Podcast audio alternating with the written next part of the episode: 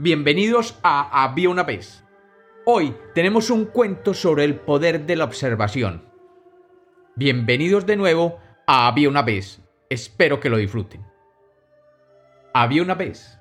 Había una vez un discípulo de un gran maestro que pese a haber pasado años y años junto a su maestro, todavía no había encontrado el camino de la verdad. Un día, el discípulo se acercó al maestro y le dijo, Gurú, por favor, te ruego que me impartas la instrucción para aproximarme a la verdad. Por mucho que estudio y atiendo a las ceremonias, aún mi alma siente que la verdad es esquiva.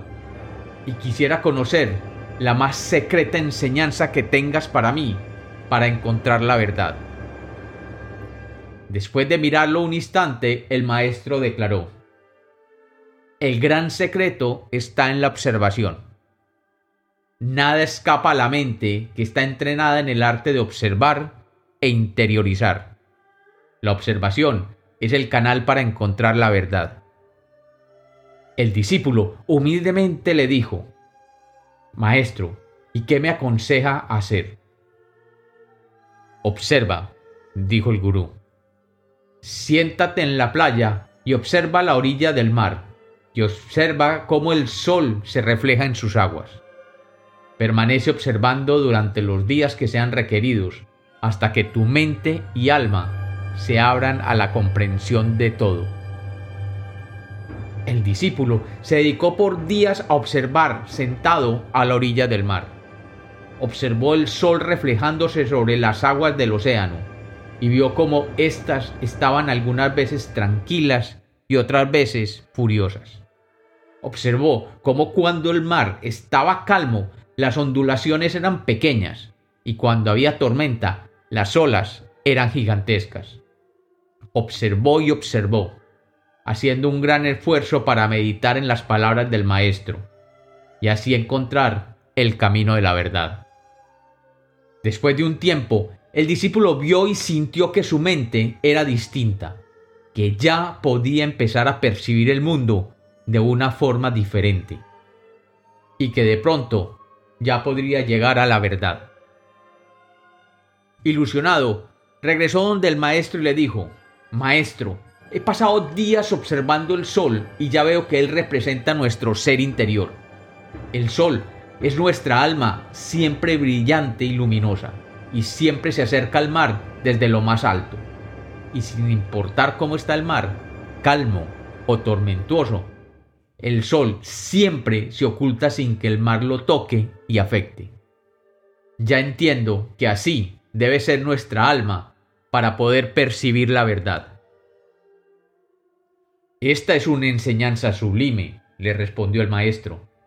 Ya has comenzado a observar, ahora vete y observa la luna durante varios períodos. El discípulo dedicó varios meses a observar la luna, viendo sus fases y sus cambios, y cómo siempre regresaba después de 28 días a su estado original. Después de esos meses, regresó donde su maestro y le dijo, Maestro, he pasado varios meses observando la luna y veo que representa nuestra vida los cambios de la vida nos llevan a perder y luego a ganar, pero siempre somos un todo que no importa cómo nos veamos, siempre es el mismo, íntegro. El maestro lo miró y le dijo, veo que ya estás aprendiendo a observar tu entorno y tu vida. Ahora puedes observar las estrellas y sus cambios. El discípulo se dedicó durante varios años a mirar las estrellas en el firmamento y a notar cómo solo los planetas y las estrellas fugaces se movían, mientras las estrellas son siempre fijas. Después de varios años regresó y le dijo al maestro, Gurú, después de este tiempo observando el sol, la luna y las estrellas, ya he desarrollado el don de la observación metódica, y ya creo que mi alma y mi mente están listos para comprender la verdad. El maestro sonrió y le dijo, Cuéntame, cuando subiste al templo hoy, ¿qué traías contigo? Maestro, mi bastón en mis manos para apoyarme en la subida y mis sandalias. Muy bien. Y cuéntame, ¿dónde está ese bastón y esas sandalias? En la puerta del templo donde siempre los dejo antes de entrar. Muy bien, muy bien. Y cuéntame, ¿dejaste tus sandalias a la derecha o a la izquierda del bastón?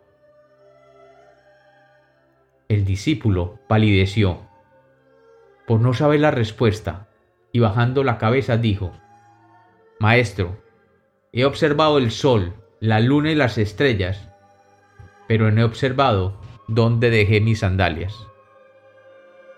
Y el maestro le dijo, Claramente, debes empezar de nuevo mirando el sol.